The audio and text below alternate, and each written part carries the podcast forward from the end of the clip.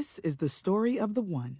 As head of maintenance at a concert hall, he knows the show must always go on. That's why he works behind the scenes, ensuring every light is working, the HVAC is humming, and his facility shines. With Grainger's supplies and solutions for every challenge he faces, plus 24 7 customer support, his venue never misses a beat.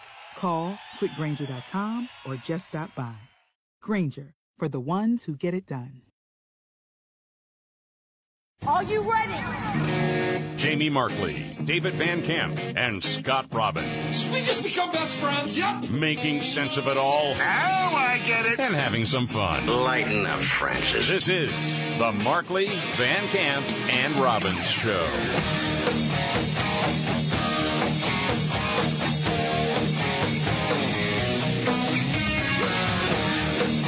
Thank you so much for being here. The Markley Van Camp and Robbins Show. Jamie Markley, David Van Camp, Scott Robbins. Okay, David, starting today, you've got some news. It's not looking good for somebody right now. No, new, really bad. Yeah, there's a whole lot of people uh, saying "Let's go, Brandon" right now in Mm-hmm. pull after poll after poll, and you know you can't really take or put a whole lot of stock into one individual, but this is a trend, and it's obvious because you know Joe Biden was sort of. I, I think a lot of people out there voted for Joe Biden just to say, well, all right, we'll we'll end the chaos, right? He'll just be there. He'll cut some ribbons, kiss some babies. Please, not like that, Joe.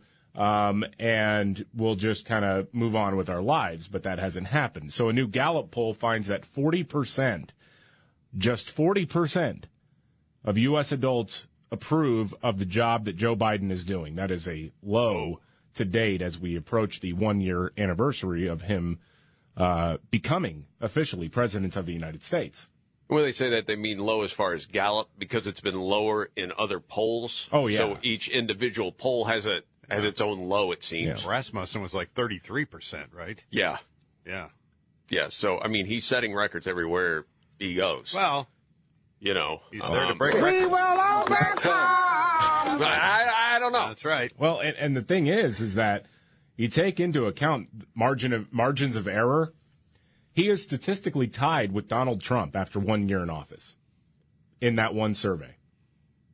And again, I feel like I've got to say this every time, and you're probably thinking it already. Think of the media mm-hmm. with Trump in that first year. Oh, it was insanity. Think of the media covering for Biden over the first year. And still, that's what you're looking at as far as approval rating goes. Wow. I was just talking to a buddy of mine this morning in real estate. He goes, You know, the thing is that you just can't argue with. Through the Trump years, people might have hated him. But as far as family income with the price of goods, you were almost plus $4,000. Not only did you lose all that, now you're in the whole $3,500 Yeah. as far as expenses for the year of what you're making compared to what the price of goods and services are. And that's not lost on people. And that is one thing you can't argue with. "Oh, I think you're doing a pretty good job, this, that. that." No, people are going backwards. And from all indicators, it's going to get worse. It's not going to get better anytime soon over the next several months. Um, You're a lying dog faced pony soldier. I'm just telling the truth, man. Sorry about that. Brooklyn is governor, and when he's BP, pre-K, the pre-care. I know it's got to be frustrating. I'm sure that it is. Well, today should be a, a fun. Well, you're going to try the Yeah. Great Reset just as far as his presidency, right? What if he'll do like Hillary, just take the big button out there on stage with him, you know? Remember when she did that with Russia? Yeah. He's got his press conference coming up uh, in what this afternoon. I think four o'clock Eastern is when it's Yeah, scheduled. three, so three central, yeah. yeah, he'll he'll wind up rolling out there probably around I don't know what 5:30, 6 p.m. Yeah, probably. But the whole point is to try to what? Try to stop the bleeding, I guess. What does that mean exactly? Try to Uh, put some nothing's sort of spin on something. I don't know. They're talking about the, the, you know, the direction and, and the tone and that sort of thing. I don't know. We'll see. I don't know. Well, I've heard some of these knuckleheads on cable news say you got to talk about your accomplishments. Okay. And what are you going to do for the rest of the 59 minutes in the hour? What? What are you talking? What infrastructure? Is that it? Yeah. Handling of COVID? No. Eh. I don't think so. Oh, by the way, I don't know if you saw this update health wise. The World Health Organization. Remember, the left put a lot of stock in the World Health Organization when Trump said we got to decouple because look, they lie all the time and the information's no good. Why would we pay into this? Right.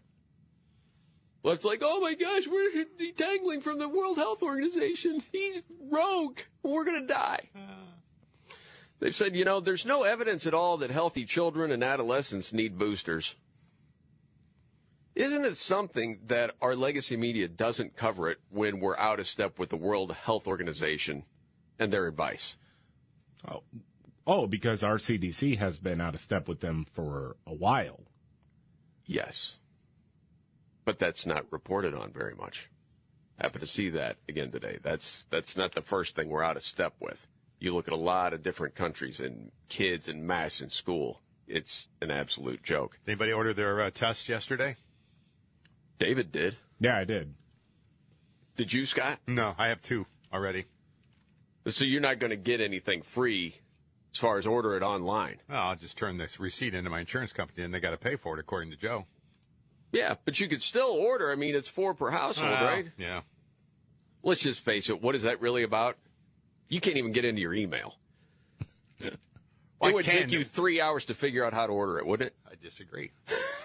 David, help me here. I may not be able to learn. What's how- the over under time wise on that, and how many times would I print stuff out? out. of my email every day for you and David. No, I think I, I think you could do it. I did it yesterday live on the air. Well, I'm not going to do it. COVIDtest.gov. And you don't it- want to take this challenge? I've got to see- two, and I don't need any more. just for funsies. but I'd be hoarding it from someone who needs it, Jamie. You can give it to a friend. You could give it to your mom. Am I allowed to give it away? You just don't want to go through the exercise. I really don't. See, I no, knew it. No, it's too much of a hassle. Yeah. Uh, you know, the Olympics are coming up. Did you see the story? China has talked about athletes maybe speaking their minds while they're in China at the Beijing Games. Because they're a loving country. They just got a bad rap. You know that. sure. Yeah. All right. So this, I just can't help it. It's funny to me. Um, they have warned uh, athletes don't speak out on politics here at the games in China. As a matter of fact, Yang Shu, who is the deputy director general of international relations for the Beijing Organizing Committee, uh, said in a news conference yesterday, any expression that's in line with the Olympic spirit, I'm sure will be protected. Okay any behavior or speech that is against the Olympic spirit, especially against the Chinese laws and regulations, are subject to certain punishment. Uh oh. Well, who decides yeah. what's in the Olympic spirit or not? They do. Absolutely. Yeah. Why are we doing this? Great Why- question. Why are we even bothering with the Beijing Games? It's a long answer, man. If you had to answer your own question, David, how would you answer oh. it? Oh, because too many people uh, have dollar signs in their eyes and don't care about what's right or wrong. Correct. It's always money. Follow the money. Yeah. Yeah. I think we can say it's about our athletes that have trained since childhood for this moment, don't want to take it away from them, that sort of thing. Yeah. usually.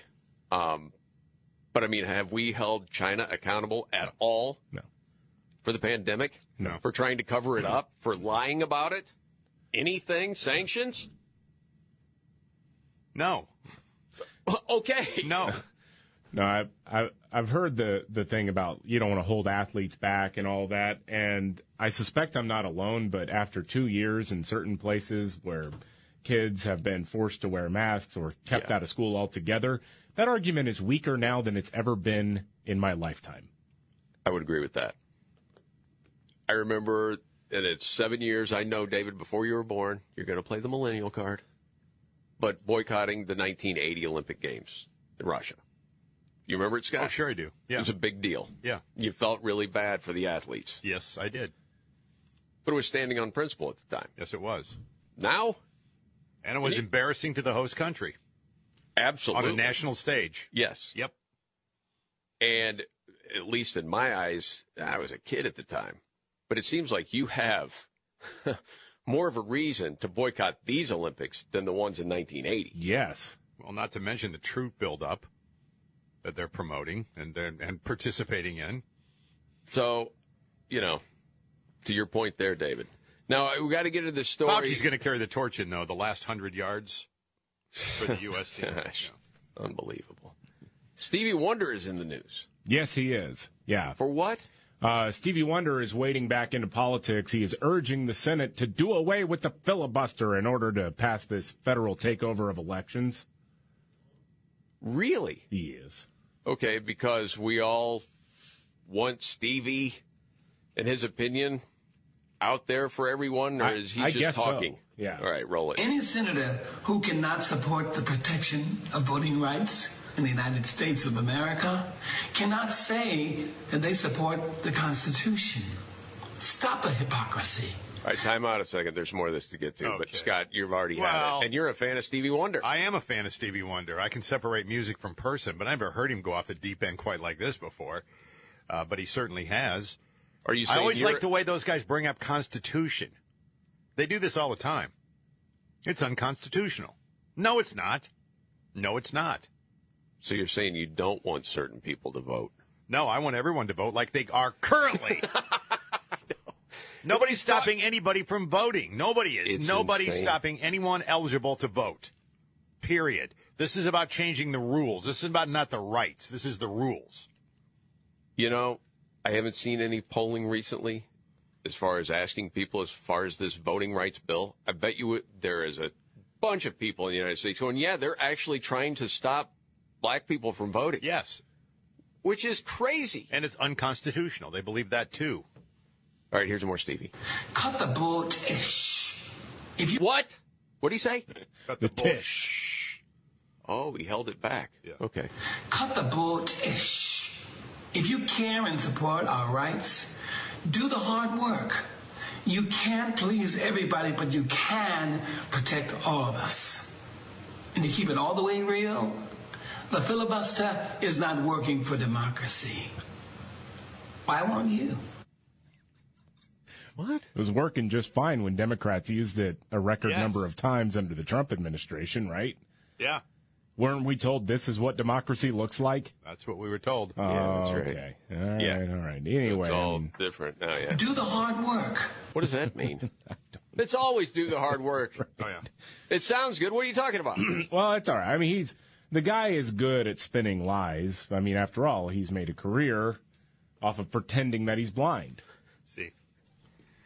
See. I, he's blind, David. Stevie Wonder's not blind. Yeah, he's blind. No, Here he's we not. go again. No. Uh, If you're new to the show, this happens mm, once, twice a year. It's, well, it's it's it's my personal favorite uh, conspiracy theory, and I do believe that he is not blind.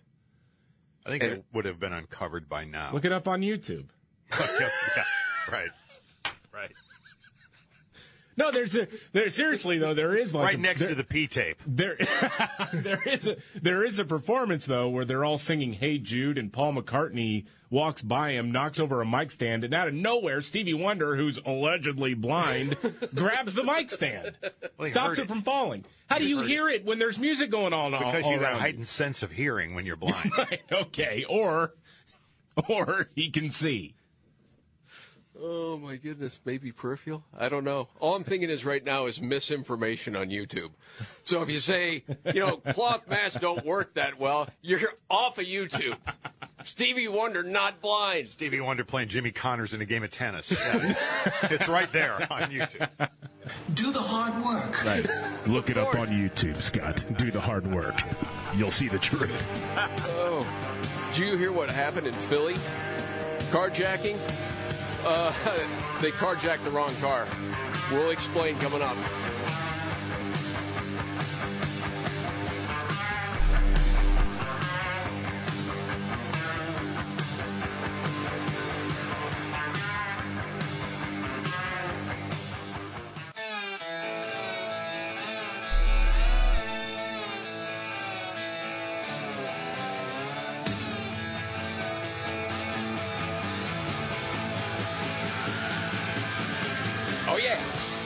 Markley Van Camp and Robbins Show. Jamie Markley, David Van Camp, Scott Robbins. An update, the story. It's, man, just tragic. That girl, 24, that was stabbed in Los Angeles at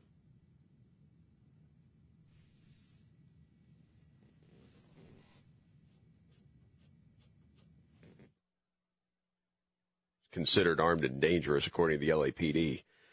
Uh, would you believe, this guy's got quite the rap sheet? Oh. Of course. Some sort of echo going on. I don't know what it is. But David, you know part of the story. You can take it over. Yeah, this is uh, Shawn Laval Smith. He is the suspect involved in the killing of Brianna Kupfer. She was there at this high end uh, furniture store by herself. He walks in, stabs and kills her, and then runs away. So they are on the lookout for him right now. There are reports circulating right now that he has been spotted somewhere in Los Angeles, and so police are obviously uh, searching for him as we speak. Uh, to try to bring him to justice. And and yet again, I mean, it's another example. You look at this guy's rap sheet of of soft on crime policies. I think he had been arrested not long before this in L.A. Uh, and released on a low bond. Yes. I, and then you wonder why is this happening? It doesn't make any sense. You have to keep people safe saw Victor Davis Hanson, um, who is what is he Brookings? Is he Manhattan Institute? Hoover, I get him all I think. Yes, very smart guy. Yeah, well studied, understands history, is looking at what's going on in the country, saying that we can't sustain this. You look at you know L.A. right now. I I don't know if you've seen the video or not Ugh. of the homeless with with the cars coming through the train tracks what Oh, it looks dude. like with all of the containers that have been broken into and all the amazon boxes and everything else people just rummage through Yeah, it looks like a third world country. that's exactly what he said and you're and when you think well this isn't a third world country he's like it is look at it that's what a third world country looks like See that thing they opened up where you can, uh, like, they have the rock and they have the needles, and just you go in there in a controlled environment and get high. yes And it's like you opened a, uh, you know, a, a Kroger store on the corner. I mean, that's how they're treating it. Like, look here, new business. Yeah, and there was a report on Fox last night talking about, well, they're going to try to do uh, something different in some of these cities. And Yeah. you're talking about high rises, like Yeah. high priced high rises to put the homeless in. Yeah. I mean, the one in Seattle overlooking the needle, Puget Sound, I mean, it's beautiful. That's going to get torn apart. Well, yeah. You already know that's going to happen. Yeah. What do you think happens? You know, boy, we're going to try to do something about the homeless. Anybody is even close. It's going to be like, let's go out on the West Coast. We can get paid to do drugs. Yep. This is great. In a safe environment. Jeez. Well, I'll tell you where people have had enough, it seems anyway. Philadelphia. As you know, last year, a murder record, Oh, yeah. carjacking record. Did you see this stat so far this year? Do you know how many carjackings so far in 2022? Take a guess. Total Yes. 150,000. Carjackings? I'd Yeah. say 200. It's 100. To me, over 100 so far? Yeah. That's crazy in and of itself. 150,000. How in the world could that be, Scott? Well, you know, I read the news. Were you just taking the over on that one? I don't know. I just I just assumed. It seems like I read about these all the time. It was a 100. A hundred total. Yeah, so far this year. That sounds low, but okay. In 19 days? That's a 19 lot. days? 100 carjackings? I'm not talking about a year ago. I'm talking about just this month. Year to January. date. Okay. Yes. All right. Maybe I misunderstood the question then. Okay. I wanted to say 300,000. Anyway, uh, dude was getting carjacked. Now, what the three carjackers didn't know, concealed carry. So when they flashed the gun to him, he flashed his gun, shot him. Man. And then they, they're, you know, trying to, you know, get away. One guy's dead. That's the second time so far this year someone tried to carjack somebody who had a gun with them. And they got shot. Mm-hmm. That's what happens. Security guards standing at gas stations. Yes, it's I mean, it's, insane. It's crazy. I got my numbers from Sonia Sotomayor, by the way. I'm, I'm glad they they could protect themselves. Um, oh, David has an update on Ukraine with Russia. You won't believe it. Coming up.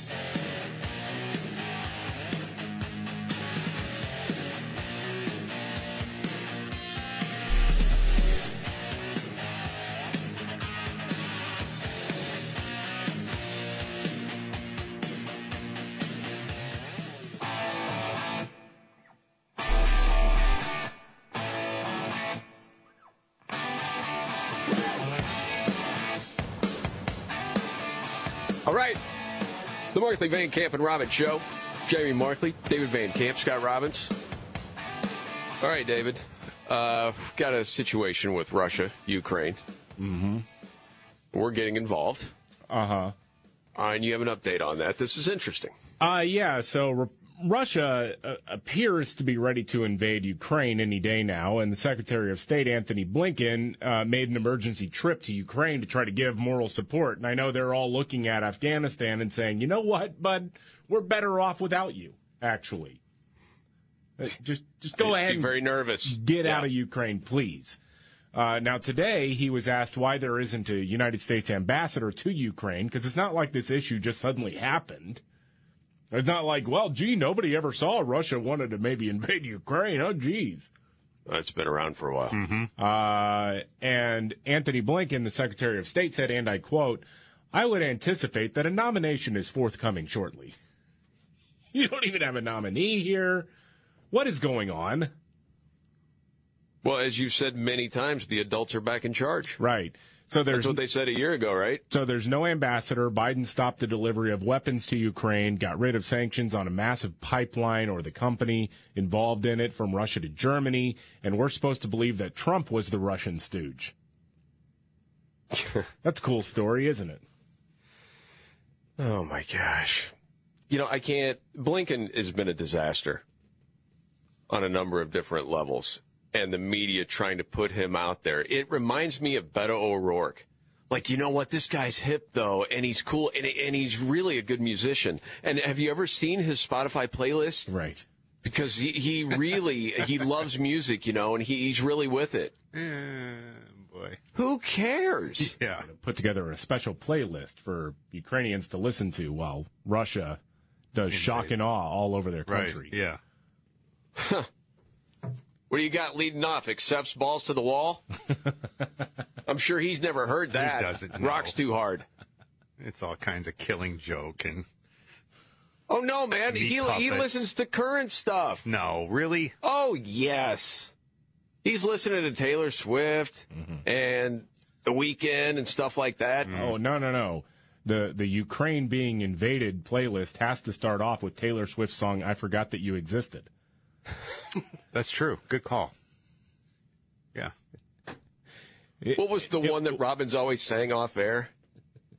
You need oh, to shake calm it down. off. Oh oh yeah yeah. yeah. From Need the to calm same down. Yeah. There you go. Give me one more, would you? You need to calm down. Uh oh uh oh. oh, oh, oh. Who cares about this guy's playlist? Anyway, Well, sometimes on. you get to know people better by looking at their music collection. You know, if someone's having a good run politically and they want to throw out a playlist, Yeah. okay. Yeah. This was after the Afghanistan debacle, man. Okay, moving on. Um, you got the story, David, of a liberal mom that has sort of changed her politics. Uh, a little bit, or at least she's questioning her politics now. She's a progressive writer named Rebecca Bodenheimer. Uh, she's gotten a ton of hate over the last couple of years because she was one of the few in her ideological tribe who thought schools needed to be open. We, we need to, they need to be the last things to close and the first things to reopen. Come on, what are we doing here? Now, some of the moms in her circle actually iced her out and her son. And she just wrote a piece again saying that this whole saga has made her question her progressive politics. And I- there are two clips here, and the first one I just want to play for giggles because she was on CNN speaking with Erin Burnett. And the first question is so lacking in self awareness that it made me laugh out loud. Okay. Why do you think people attacked people like you? Um, you know, it's a little bit hard for me to answer the question of why. Um, yes, David. I, I can tell you exactly why. Yeah. Because news outlets like CNN were busy calling you kid killers. that if you Don't wanted to reopen schools Yes. in the fall of 2020, you wanted children to die. Yeah. Don't give me this whole, uh, it's a mystery why people would be. No, because you fed that poison to people. Yep. At the same time, saying follow the science. Right. And if we would have, schools would have been open. Yeah. And, and again, man, we go over this all the time. So many countries, they don't have the kids mask up at school because it's detrimental to them on a number of different levels. And it does very little good. And at least it's come out now that the cloth masks don't do much. But you still got, what, 40% of school kids today being told to mask at school in the United States. It's freaking crazy. Yeah. Uh, anyway, she says that she's not going to necessarily vote any differently, so real brain trust there. But Democrats, she says, have a lot of work to do to explain themselves on this particular issue. Okay. the larger point is that a lot of Democratic parents' trust have been eroded. We, we felt that we were not able to rely on public schools. Um, and so I, I think one of the things that we would like is for Democrats, you know, to acknowledge the harm that this has caused, um, and not only to kids, but to women and, you know, in, in the ways that gender uh, equality has really been set back decades What is she talking about there? Uh, stats to back that up? That is about women leaving the workforce because they've become the Right. primary caregivers. Right. That's what it's about. we want you know them to you know really commit to never doing this again where schools uh, you know schools need to be the last to close and, and the first to open Okay. I like after all this. Well, I'm not necessarily going to vote Republican. Well, then you're an idiot.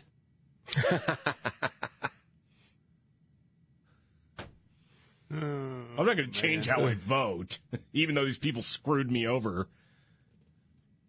That is really interesting. What is that one website? Is it I stand? No, not I stand with. I'd vote for something like that. And you go through the whole test. I side with, I think. I side Yeah. with. Um, I swear, if a lot of people actually took the time to do that, they would be very surprised. Like moderate Democrats, of how much things have changed just on policy issues, that who they might actually side with.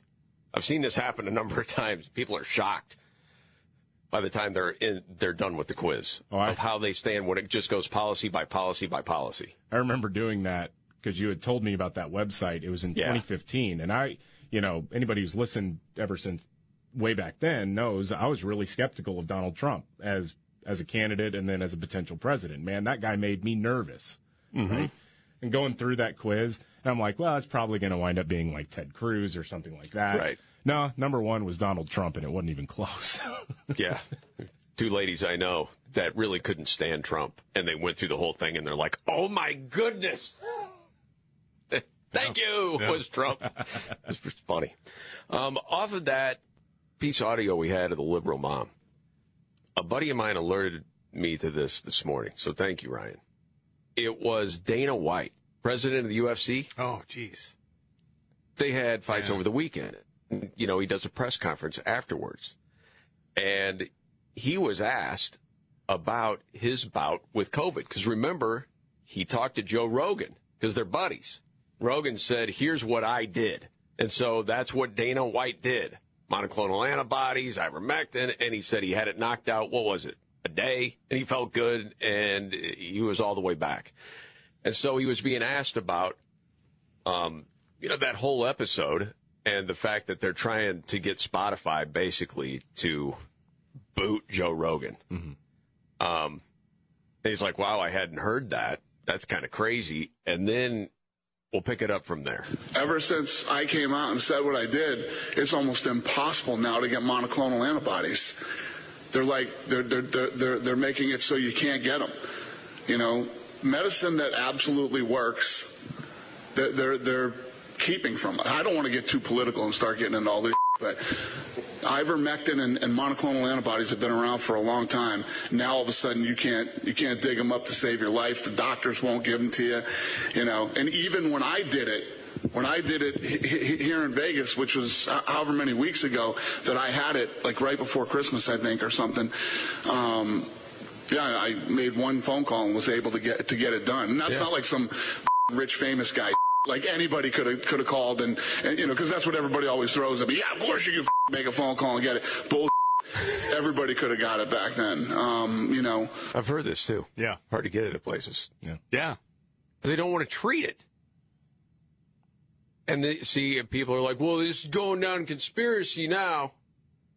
Well, no, these are facts. You try to figure out why, and you could say, well, it's conspiracy to say, well, is it some sort of financial gain for the hospitals to have people there with COVID? Or they'll just tell you once you go in, well, uh, you're okay for now, but you know, just monitor it. But if, yeah, it starts going haywire, you'll have to come back. It's like, well, do you have anything to treat it? We heard for a while about the Pfizer pill. Right. It's still in. Yeah. There's no approval yet on that. Right. But all of that's very curious. And then you got to wait for it um, as there's a follow up question, but there's going to be another reporter that chimes in on this line of questioning. Okay. People don't even want to allow you to discuss options and pretreatment. It's it's disgusting. It's disgusting. Yeah, it's it's one of the craziest things that I've ever witnessed in my life. You know, and you're, we're, we're talking, I'm not talking about um, experimental drugs or things that you said. This stuff's been around. And the guy, the ivermectin, the You're guy, a doctor? the guy won the Nobel Peace Prize. You're a doctor? Huh? You're a doctor? You're that guy. You're a doctor? Of course. Gosh. There's got to be one of those guys there. Uh huh. Go ahead, Dana. No, but there's plenty There- of doctors there you go. that do. Uh, Here he comes. I just asked a question. Are you a doctor?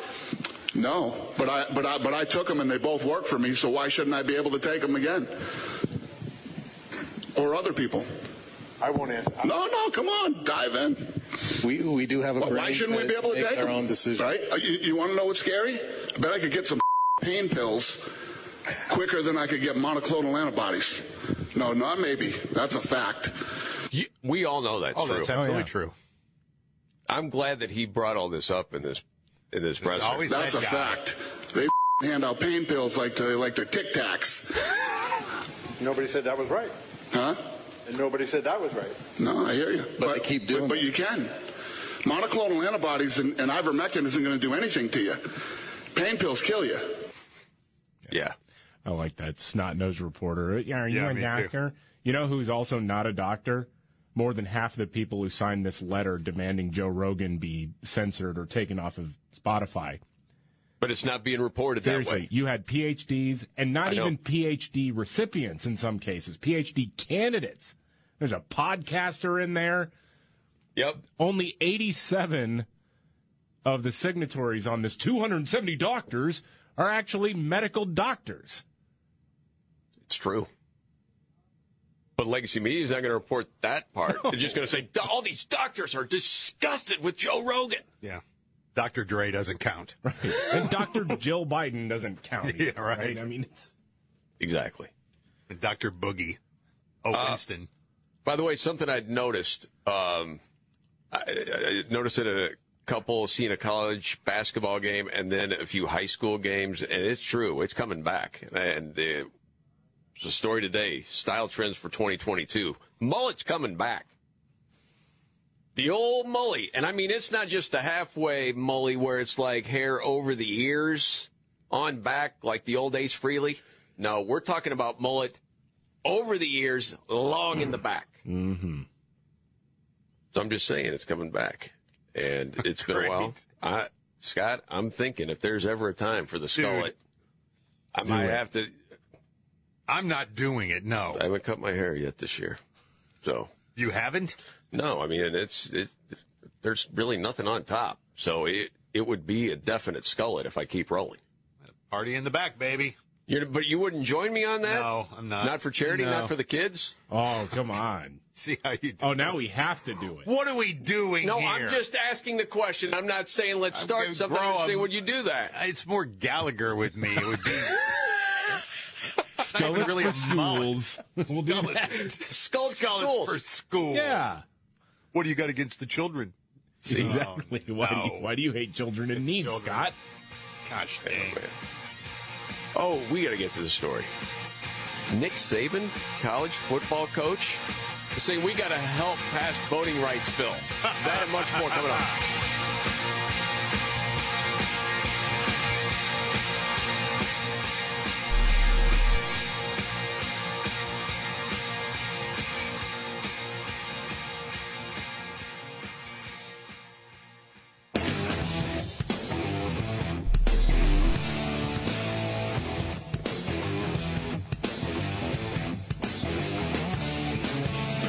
Van Camp and Robbins Show. Jamie Markley, David Van Camp, Scott Robbins. I saw this headline, AP story. Nick Saban and others urge Joe Manchin to help pass voting rights bill. Like Nick Saban. Nick Alabama Saban? football coach. Shut up. Really? Just shut up. Um, and he was joined by NBA Hall of Famer Jerry West. Of course he was. They're, you know, fellow West Virginians. Yeah. Um, even Paul Tagliabue, former uh, commissioner of the NFL, saying, and, and it's this signed letter sent to Manchin. And in the letter, this group says, you know, the principles that help ensure fair and free elections are, quote, now under intentional and unprecedented challenge. Tell it. Sell the uh, letter to a sports collector. He'll pay for it. You can get that letter for a hundred bucks. He goes on to say, we are all certain that democracy is best when voting is open to everyone. The on bill's a got level nothing to do with the right to vote. playing Nothing to do with the right to vote. Can we stop this? The referees are neutral, and at the end of the game, the final score is respected and accepted. The letter reads. Gosh. Stacey Abrams unavailable for comment. Well, also, have you ever seen Nick Saban after a game where he got hosed by the refs? Yes. He'll follow him down the sideline. So it what there was uh, a couple of NFL players, Oliver Luck, Daryl Talley, they're West Virginia University graduates. Um, so you know they signed this thing, and then you know Manchin was asked about it later on yesterday. He told reporters, "Well, Saban had added a footnote that was not included in the released letter." It was hilarious, man. The footnote says we should all support the right to vote, everyone, but not breaking the rules to make new rules. Talking about supporting the filibuster and not get rid of it. Yeah, Coach Saban wants you to keep the filibuster. Yes. Then I'm like, okay, what what is this about anyway? like, well, duh. To me, it's about recruiting, isn't it? Oh, for yeah, oh sure. Because you know if you don't put your name on that letter, yes. You know, especially if you're Nick Saban, you're going to have some idiot journalist like, "Why don't you support voting rights, Nick Saban?" You have a chance to say something on this and you didn't do it. Silence is violence. Unless you're saying something I don't like, in which case speech is violence. Right. And so I would imagine, I don't know, don't know Nick Saban. That's just a guess. The respect goes down either way. Not that he gives two craps about Right. the respect of anyone on this show or anybody else as far as that's concerned. You smell that? Smells like virtue signaling. Mm-hmm. Mm-hmm. Oh, you can win Super Bowl tickets if you give blood. Did you see that story? Really? Speaking of football. Yeah, Red Cross, the blood supply is low. It is. I know that. So teaming up with the NFL, new incentive, Super Bowl tickets. So those who donate blood, uh, plasma, um, all the way up until January 31st, automatically entered into a drawing for two tickets to the Super Bowl, Nice. February 13th at SoFi Stadium. So there you go. Some of the people I saw after the Dallas game, I don't think you want their blood. You want them to sober up a little bit. this is the Markley Van Camp and Robin Show.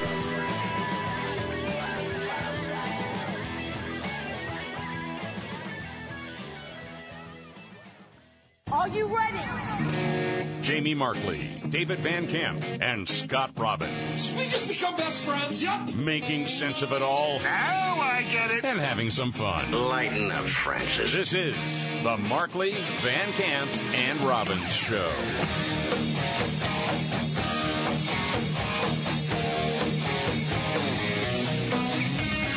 All right.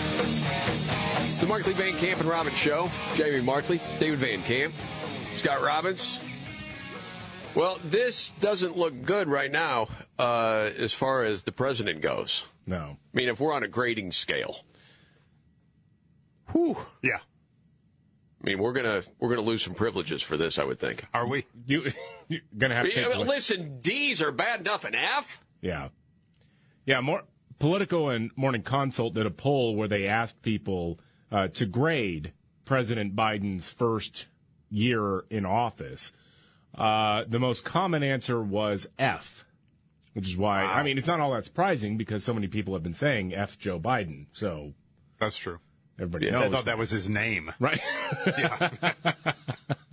so 37% of respondents give the president an F. About, uh, let's see, roughly three, uh, roughly 33% say, yeah, he gets about a D. Um, only 11% gave him an A. Now, the funny thing about the letter grade thing is if you're comparing uh, him with Donald Trump. After the first year in office, Donald Trump uh, had fewer people giving him an F. Wow. Than they do Joe Biden. And again, like like needs to be pointed out every single time you think about it, you had most of national media telling people every single day there was a decent chance that Donald Trump was a Russian spy.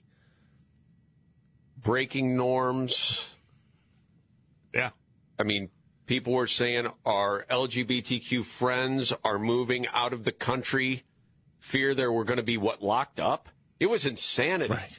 That first year. Mm-hmm. All that sort of stuff. So yeah, that's a lot of Fs. By the way, before we move on to, to another story, just ask this question.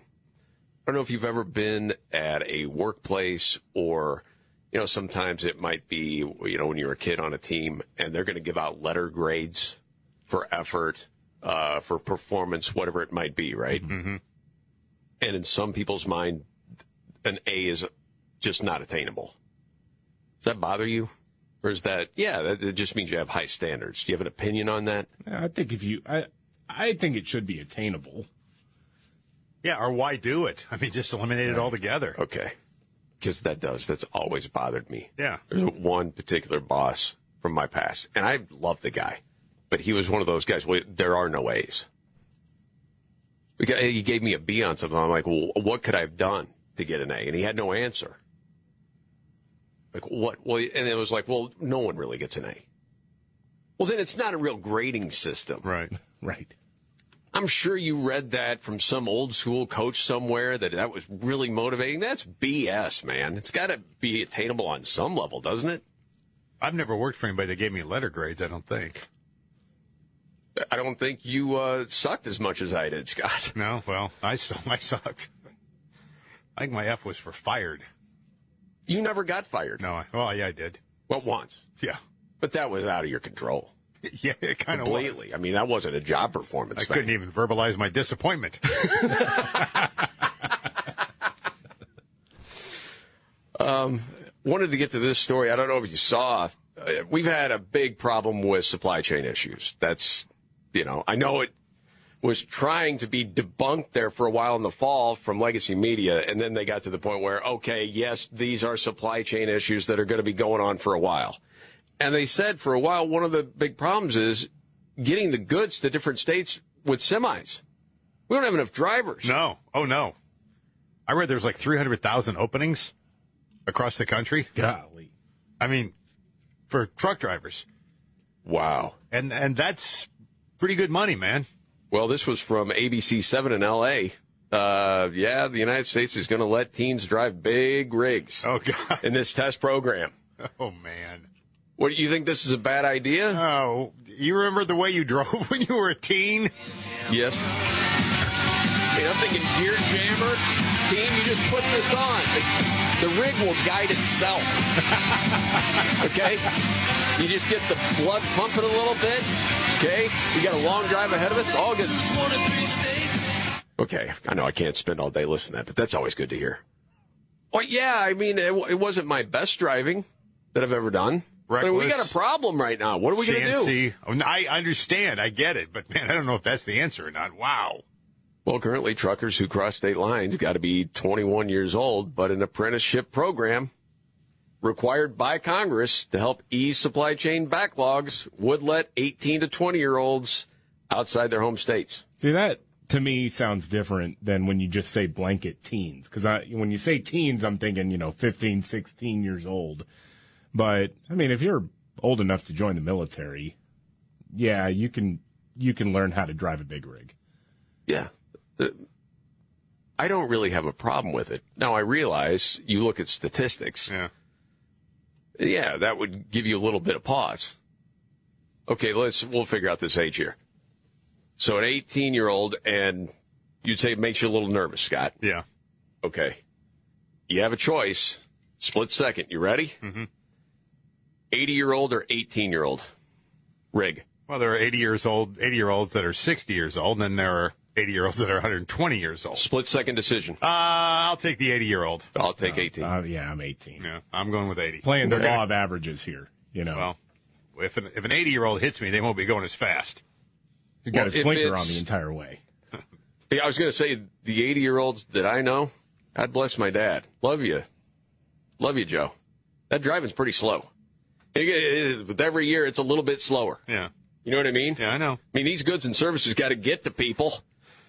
I mean, you know, before June, Mm-hmm. hopefully. So, you know, what, 85? Is that the tipping point for you, Scott? The point where your your belt is hanging out of the car door, that's when you get that's when you have to stop driving.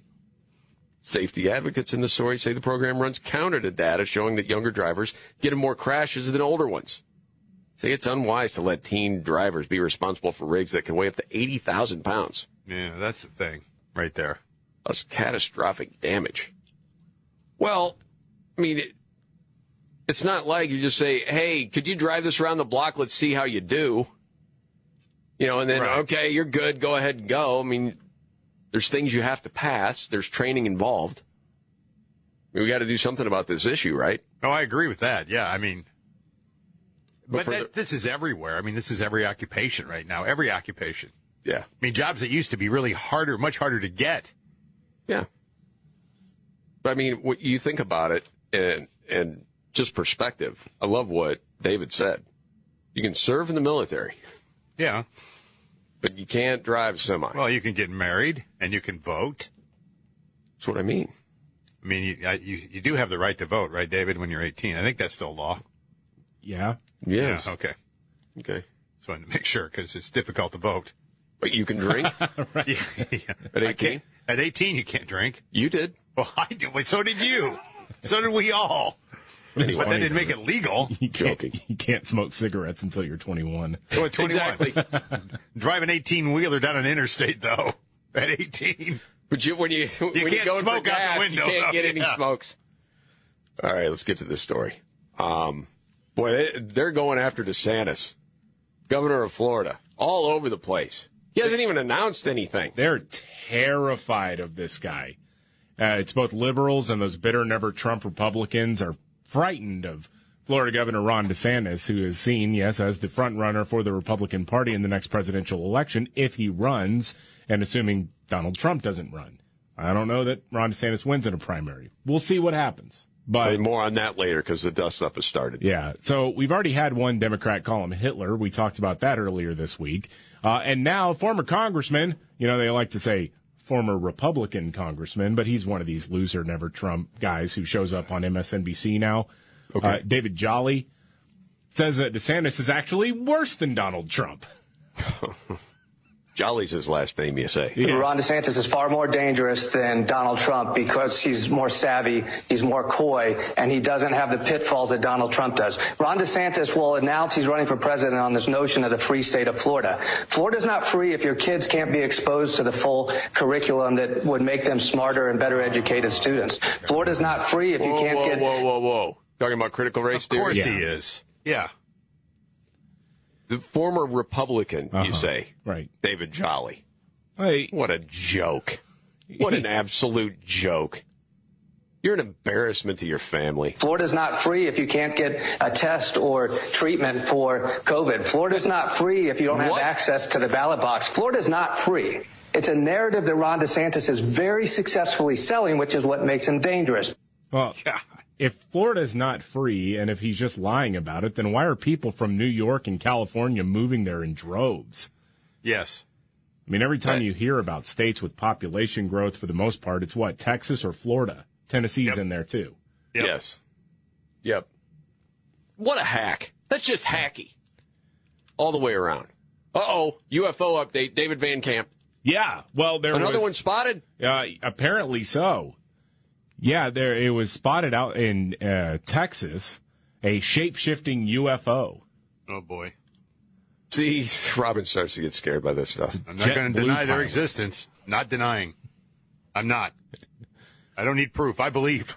Well, well, there's video of this. There's cockpit video featuring a UFO transforming midair.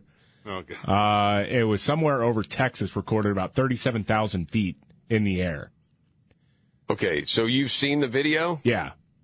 Okay, is it a tic tac again, or is this a little bit better view? Uh, it's it's tic tac territory, you could say. okay. I, hey, man, But I'm not saying you're looking at me cross, both of you guys. I'm just Well- saying that a lot of times that it's like this tic tac, and here's the proof, and I'm like, well, that's not exactly proof there. You're inviting them to come visit you. You know that, don't you? Let's do. it. Let's go. Let's talk no, about I don't think that's what you want. Okay. Guys, I've seen this story in a number of Yeah. different places Well, they- being covered. They see it, and it's like a, a what is it? It- It's like a box that then turns uh, translucent, and then it disappears behind the clouds. Nothing picked up on radar at the moment. Mm. Well, they say this could be a number of different things. That's what they've said in other stories. Right. Could Look like a box. It could be like space age Amazon. like testing to see how quick they can get the packages. Yeah, Yeah, to Venus and Mars. that sort of thing. Yeah. Well, they're going to have to do something so the homeless don't tear apart the trains in L.A. and it's boxes everywhere. But again, we'll Nothing in them, there's but there's boxes. anything more to it. Well, sometimes they think it's a military operation. They're not quite sure. You know, remember we were supposed to get all this information like a year ago, and everybody was I like pins too. and then Yeah. yeah, it was a big dud. Okay. Arkansas inmates, did you hear this story? They're suing over COVID treatment. It has to do with horse dewormer, they say. Oh, Next.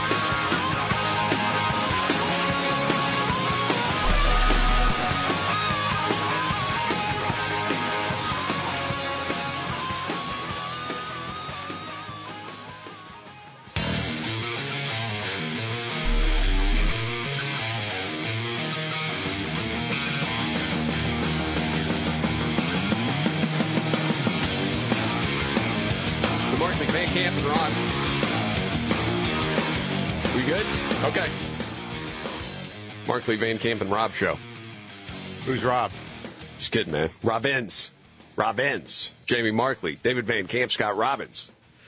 Mentioned um, in Arkansas, inmates there are upset apparently.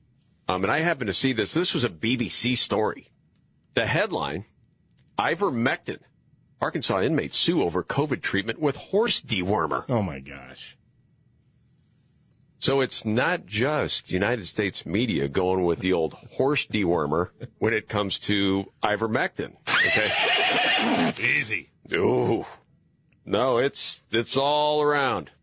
So small doses of ivermectin are approved for use on humans, but health officials have warned against its use for COVID. Which health officials exactly? It's always a question, isn't it? Mm-hmm.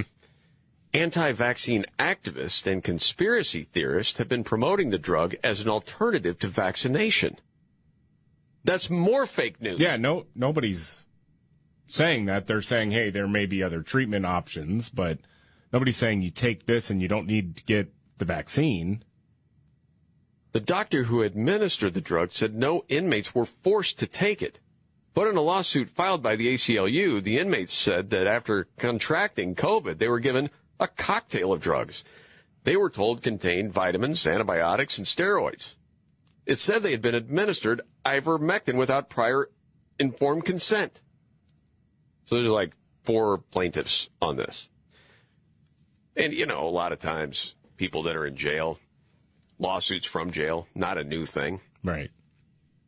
To me, the biggest headline was the headline in that the BBC puts forth fake news just as much as our media does. Right. And then again, you wonder, what is this all about? My goodness. Is it really about protecting people? It doesn't seem to be so. No. Seems to be a lot more about globalism. Yeah, well, and and just this feeling of moral superiority that they've, I don't know, they've like somehow married themselves to when it comes to quote unquote being right about COVID, even though they've been wrong more than almost anybody about all this stuff. So really, when it comes to the ivermectin and it's a horse goo, horse dewormer, uh, they're, they it's fake news, and they're just trying to make hay out of it.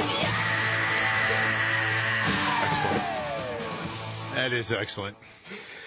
You're getting it right from the horse's mouth. You know, the other part of this, if you're really a journalist, if you're really a news outlet, if you're going to talk about ivermectin and you say, well, small doses are approved for use on humans, right? But it's horse dewormer. It won the Nobel Yeah. Prize. That, that's actually, yeah, that's also completely backwards in terms of what it is as a medication. Because it's not just approved for refugees coming into the United States, it's required for them to take it. But they never report that. Right. And not because of COVID, but because they're presumed positive Yes. with parasites. Wormy. Right. Jeez. Let's just- all right, let's just move on. Well, good news. CNN uh, has announced uh, a whole new team on their staff.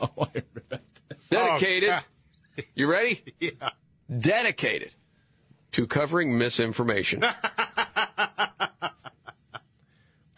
Yeah, they also hired Rex Chapman for Which is really Plus. interesting. Well, because that guy, a former basketball player, who is Mhm. also like the single biggest purveyor of fake news on Twitter. yes. So he should fit right in. Right. This is for the media game they play every year in basketball. Right, he's Oh, the just ringer. have him on the team? They brought Chapman on. Yeah, they're, Yeah. they're tired of losing to Don Lemon and his ilk. That can't be possible. No. The CNN business managing editor, Alex Koppelman, made the announcement on Twitter saying, I'm hiring three people for a new CNN team dedicated to covering misinformation. Golly. What do we mean by covering misinformation? Really, it's about covering reality, the uses, abuses, and distortions of it, the people twisting it, and the effect that it has on all of us. We already do a lot of important work on this. We want to do more. you can't parody that, can you? No. I mean, people were, you know, piling on a lot of different people. Um, you know, different tweets were coming out saying, you know, the call is coming from inside the house. that I did think was actually pretty good. Different people were saying, okay, are you going to recover the Steele dossier, Hunter's laptop, the Russian bounties, ISIS Air Force in Syria, all those other things that you were actually throwing out misinformation on? Donald Trump is stealing mailboxes. Yeah. Yes. Yeah, a lot of people brought up so many things that they've covered in the past, um, including Glenn Greenwald, who has really kind of been a voice of freedom for a, a while, saying, along with NBC, The New Yorker, The Atlantic, and New York Times, ground zero for the insane Trump is Putin's blackmail pawn conspiracy theory was CNN. They were led around by CIA to spread the most unhinged conspiracy. Now they really believe they fight rather than spread misinformation. Okay, just like that. Okay, you know, we have a serious number of people in the United States that are delusional. The audio proof, something you got to hear straight ahead.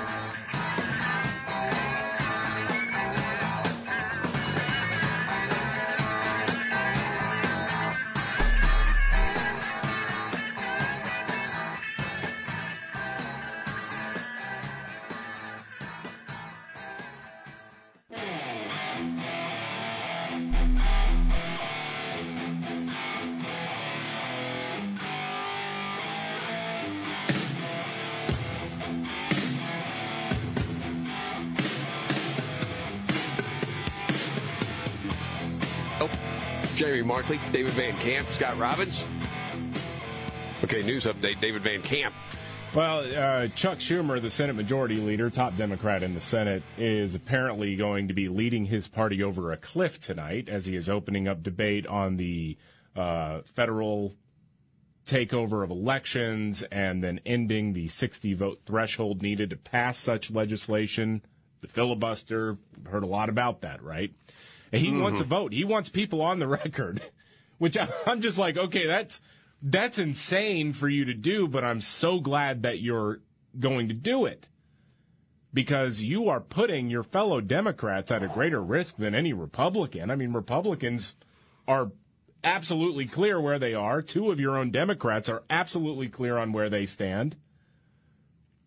When it But comes there are other this. Democrats that really don't want to have to do this. No, people, especially in more moderate states and Mhm. who are not elected to be far left liberals, they just don't have the guts that Kyrsten Sinema or Joe Manchin have in coming out and admitting it. They were hoping, okay, this thing is going to be gone. So he, but Chuck Schumer apparently wants that vote. Now, I just want somebody, for the love of all that is holy, to ask, I don't know, any of these Senate Democrats who are saying we have to get rid of the filibuster now about this letter that they all signed on to in 2017, which was specifically about getting rid of the legislative filibuster. They said we can't do that. Democracy depends on us not getting rid of the filibuster for passing laws. One of the people who signed on to that was then Senator Kamala Harris. You don't say. Somebody's got to ask. Like, okay, Biden's got this press conference coming up later today. Mm-hmm. Somebody's got to ask him about this, right? Somebody. Not today. Uh, we'll see if they can get a word in. Okay, Doocy. Peter Doocy, it's your time to shine, buddy. Hey, your vice president signed a letter uh, supporting the filibuster in 2017. What changed? It's a great question. Yeah, we'll see if that happens or not. Okay, I mentioned we have a lot of people in the United States that are delusional.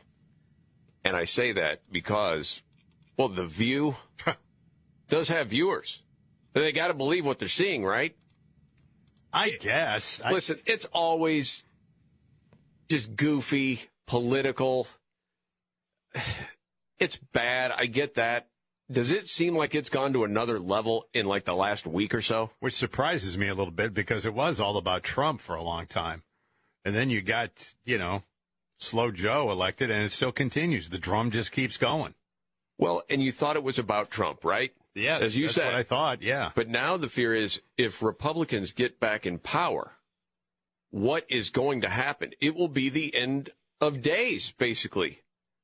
Here and David played a clip from Whoopi Goldberg yesterday that I thought was completely unhinged.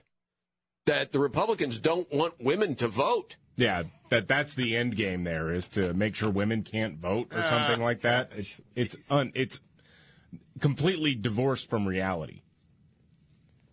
But there was another part later in the conversation that I just happened to hear today.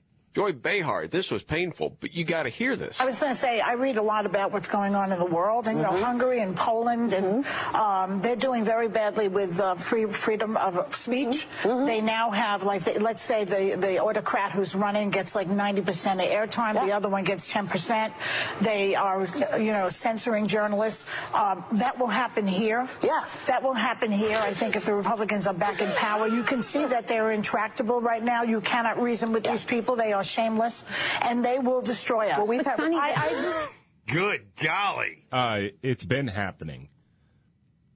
Social That's- media companies have been taking down, and it usually goes one way. By the way, Joy. Of course. And I know that Twitter and Facebook are not officially government institutions, but geez, you look at the roster that goes between Democratic activi- Democratic Party activists and big tech, and that exchange of personnel. Mm-hmm. You might as well say, okay, this is a quasi governmental institution that is censoring anybody who doesn't agree with Democrats. Yes. We've watched it happen. Yeah. It's so divorced from reality. If you- Stunningly stupid. You're like, okay, Stunningly. is it just the two of them then that are delusional? Oh no. Sonny pops Well, in. she is, yeah. This might take it to another step. The Democrats sort of do this over and over and over again, right? They get into power and then they sort They of save lean the to they save the country, then they lean to the middle and they, they put up, up agendas that Lean to the middle. Yeah, Are you who's kidding me? who's leaning to the middle? You know, Democrats right now. You know that's why, her point. You know why the bipartisan infrastructure plan passed? Is because that was leaning towards the middle.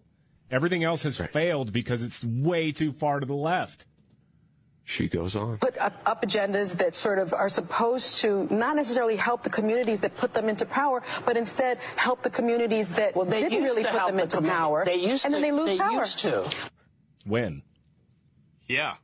Tell me oh, your time. She, she will. Do you want me? Man, I was going to time it out there because I know Oh, Robin's no, no, can only no, take no. so Let's, much. Let's let's now hear the I'm- rest. I'm curious about Yeah, the I am now, pearls of wisdom yeah. here. Well, you got to go back 40 plus years, I do believe. The Democrats used to, I'm sorry, baby, used to help those communities. You know, that's why Johnson was so determined Yes. to pass these laws. But now suddenly there is this idea that we're here once again living off uh, a country where we don't bring anything to it. That's why they don't want to talk about the history. That's why they want, and it's the same whenever those groups get together and I- they start okay, hold on. Agitating. You're flummoxed, David. I mean, confused. There, there's a lot of words pouring out of her mouth that just don't make a lot of Make sense. None. By the I, way, I was trying to figure it out when she said we. I was she talking about blacks, or was she talking about Democrats? Like you used to do something for us. I, I can't decipher. I think well, that's what she's getting at. LBJ uh, was the you know the civil rights president, but it was cynical the way he did it. Well, sure, because he knew damn good and well, and at least he figured that if I can roll this out here and throw a few bones, they're going to vote their entire rest of their lives for Democrats. Yes. So there was cynicism attached to it. It wasn't some, you know, this was a great guy who looked at the world and went, "Ooh, that's not fair. We need to correct that." That's not at all. He was doing it for votes.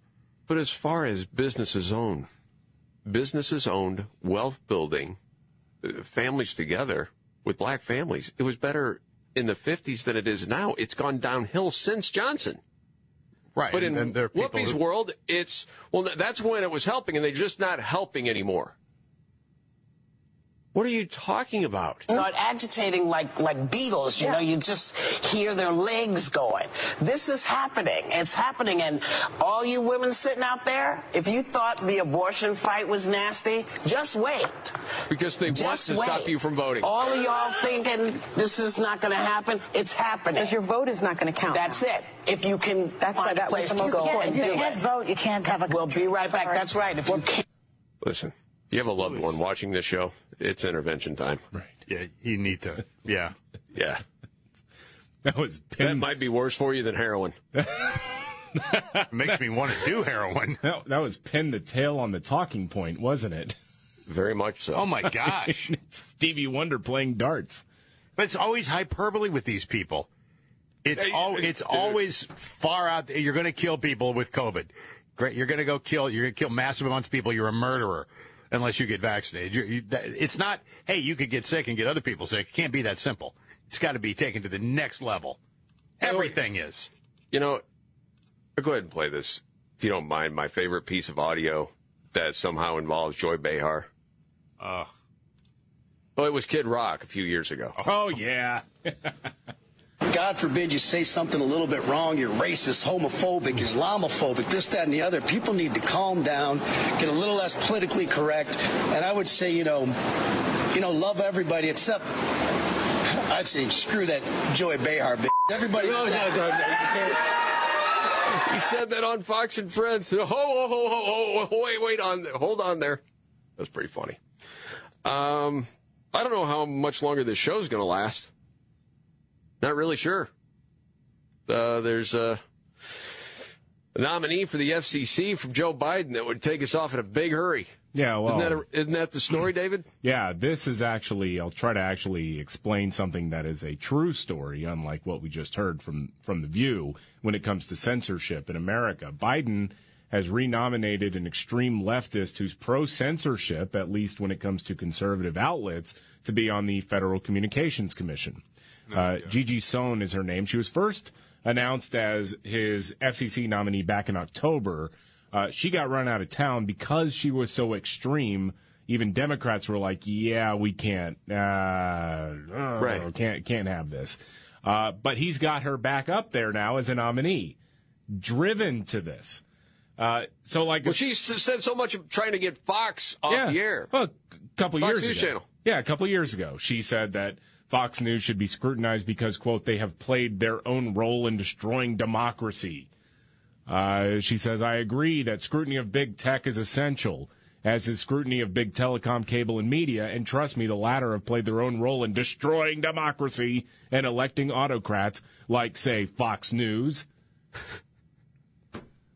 Uh, and then also about the Hunter Biden laptop story when, you know, big tech circled the wagons and made sure that that story got suppressed. Yeah. She said, So do you still want me to believe that social media is more dangerous to our democracy than Fox News? Unbelievable. Censorship is good for democracy, according to this person that Biden wants on the Federal Communications Commission. Her name's Gigi? Yes. Yeah. You don't like her fashion style, Scott. Well, she's been shopping at the Rachel Maddow celeb that part of the store. Apparently, she's got the glasses and the look and Uh, yeah, I guess so. The haircut. Have you noticed that? Now that you say that. Looks like a nice little guy, actually. Well, I, yeah. Well, I sort of. get what you're coming from. Sort yeah. of, kinda. Yeah. All right, David. Who was the columnist that wrote something about dry January? Oh, you had that story. What is this that? is in the New York Post. Johnny uh, Oleksinski with the Olensinski, I think is how you say his name, actually. Uh, and he, he's writing about dry, dry January, which a lot of people do, sort of, you know, again, dry out from a boozy holiday season. Right. Go sober for a month. Mm-hmm. Um, and he says it's selfish because of the bars that are coming out of COVID. You got to go drink. I think this is a big troll job, honestly. I know there's been Sounds some like it, outrage, yeah. But Sounds like it. it's funny though. He writes, "Dry January? You've got to be kidding me." The annual month of self-righteous sobriety is mildly annoying in a normal year. But this year, it's a wholly selfish endeavor that's a slap in the face to the struggling bars and restaurants that have suffered a seemingly unending bout of COVID-19. Fellow New Yorkers, this January, I urge you to quash your inner Gwyneth Paltrow, put down the green juice, and put on something other than cashmere joggers. Hit your local watering hole and order up. He's not having it. right. Obviously. Mm-hmm. Okay. We'll have to find out the uh, troll job if that's really what it's all about or not. Five years ago, I would have had this guy held him up as a hero. Right? No, if, if if he's for real, that's a dumb take. But I think it's just get the clicks and all that. And I I got a kick out of it. Yeah. Also, it gives you an excuse to get hammered. Right. Exactly. I'm, just helping the economy. Yeah. You know as well as I do that you will be drunk tonight. Dr. Phil with an appearance. How do you like that? oh, do you believe your vaccine side effects were imagined? There's a study out on this. We'll get to it much more coming up.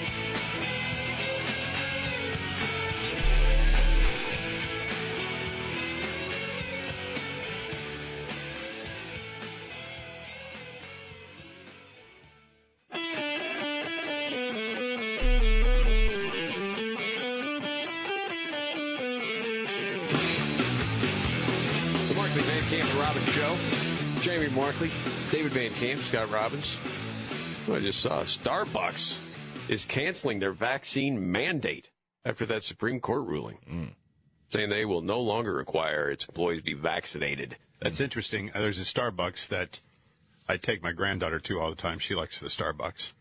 And we pulled up there the other night and I realized there's no one in the drive through. And I'm like, well, this is weird. Drove around to the front and it said, uh, due to uh, COVID, they're not open. Closed, temporarily closed down. They have no staff. Yeah. And because of the mandates, they didn't have anybody applying. Mm-hmm. And I've never seen a Starbucks closed down, though. I'm trying to remember. Not that I mean, can you know, remember, it's like but I don't know that going out of either. business. It very rarely happens, you know. So, Well, it's weird because I think at the beginning of the week, if you said, okay, take these two companies, Starbucks and Carhartt, one is going to say, all right, we're done with the mandate. I'm guessing most people would have guessed Carhartt. Yeah. But it's the opposite. Carhartt's going to keep their mandate. Uh, that's a shame. That's surprising. That is too, because their constituency, I would think, would tend to lean a little more conservative. They make pretty good work shirts. I've got a bunch of them. Yeah, and you don't even work for a living. Well, it- it is a hip trend with younger people, Carhartt. I agree with you. As far as the customer base, you would think it's yeah, you would think. older, but it's also hip with a younger generation. Notice that over time. do all my clothes shopping at Tractor Supply, so I don't know if I'm in that in the hip category. But Uh, No, you're not. I mean, I'm here to. yeah. Well, it's the only place you can get Oh. ivermectin too while you're there. well, well, with the Starbucks thing, I know that for some people it's too little, too latte. Two today for Van Camp. That's very good. that was pretty good. The participation in the employment there has been less than grande. Here we go. Those shirts look good on you too, by the way. I'm just saying, Yeah. nothing against your fashion. oh no, it looks great. yeah. Mm-hmm. Just saying that's the first trend you've been on mm-hmm. in a while. Right, yeah, exactly. Well, as far as That's all. Starbucks is concerned, it turns out that asking or forcing everybody to get vaccinated was a tall order.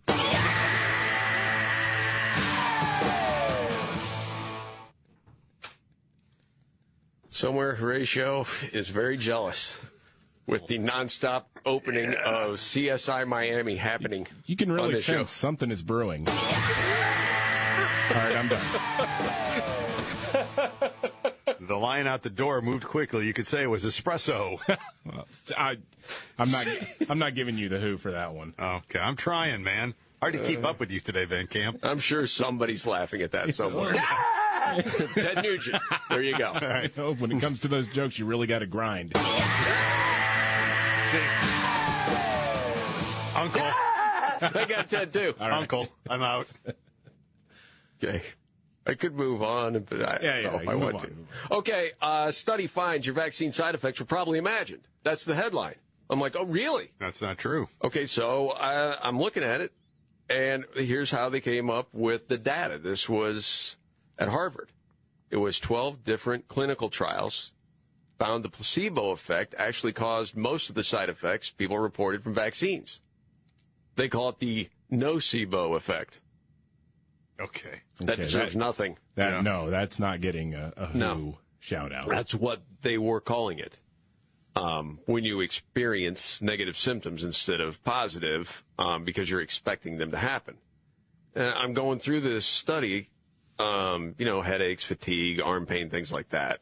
Um, said were usually imagined. Oh, by the way, the study only looked at mild symptoms, not the more serious ones. right. This, that is the last line of the story. Golly, so it was a real shot in the dark.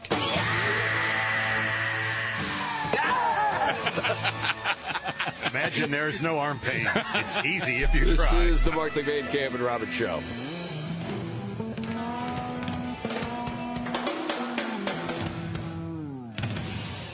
Are you ready? Jamie Markley, David Van Camp, and Scott Robbins. We just become best friends. Yep. Making sense of it all Now I get it. and having some fun. Lighten up, Francis. This is the Markley, Van Camp, and Robbins Show.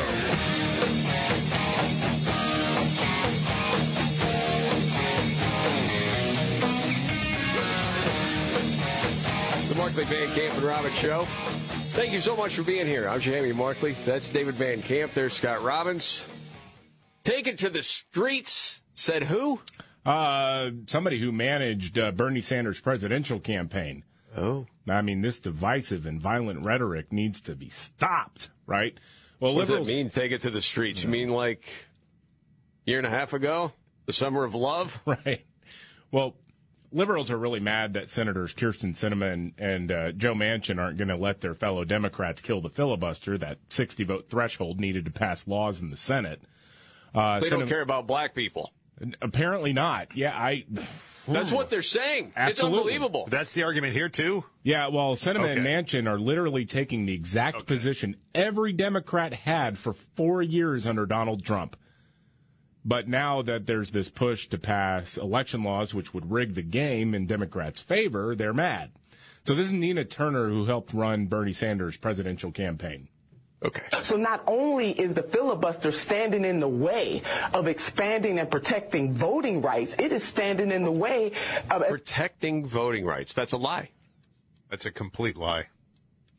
Do you- It's got If you say with that to rights. somebody on the left, David, how does that protect voting rights? What's the answer? You know, nobody actually thinks in terms of details. And again, I'll say something I, I mentioned yesterday, and now I, I did take a moment to look it up. But when it comes to these bills, there is so little support because it's not top of mind for most people. It's like less than a percent of the population says this is the thing that we care most about. I'm glad people are at least that smart. because to most- know that well, to know that this is just a power grab. It's not about voting rights. And it's it's not only that, but most people, most doesn't matter what your background is, what race you are, what religion you are. Most people can go vote. Absolutely. It's- yes. They, are like, well, I didn't really have a problem voting last time. Right.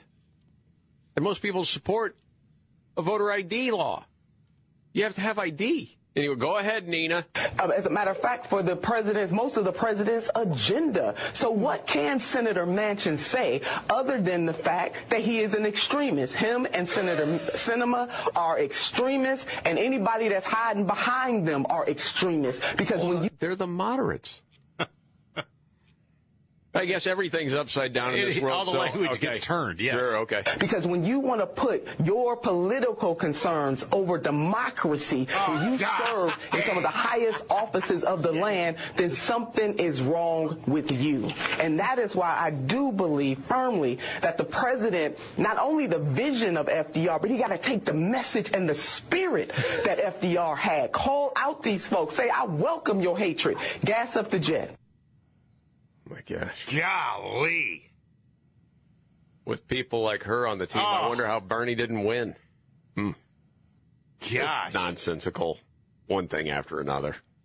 Um, you know, I've seen this story in a few places about how much money Anthony Fauci has profited during the pandemic. And we talked about this before in a number of different ways. Nothing's going to happen until Republicans take the House. No, and nothing's going to happen even after. Come on. You think they will let Let's- it go? Let's be real. No, I, I think what's going to happen is it's going to devolve into some stupid show trial type thing because politicians are going to be politicians regardless. Uh, and I see this getting turned into a circus very quickly. Okay. I really hope Rand Paul said or meant what he said.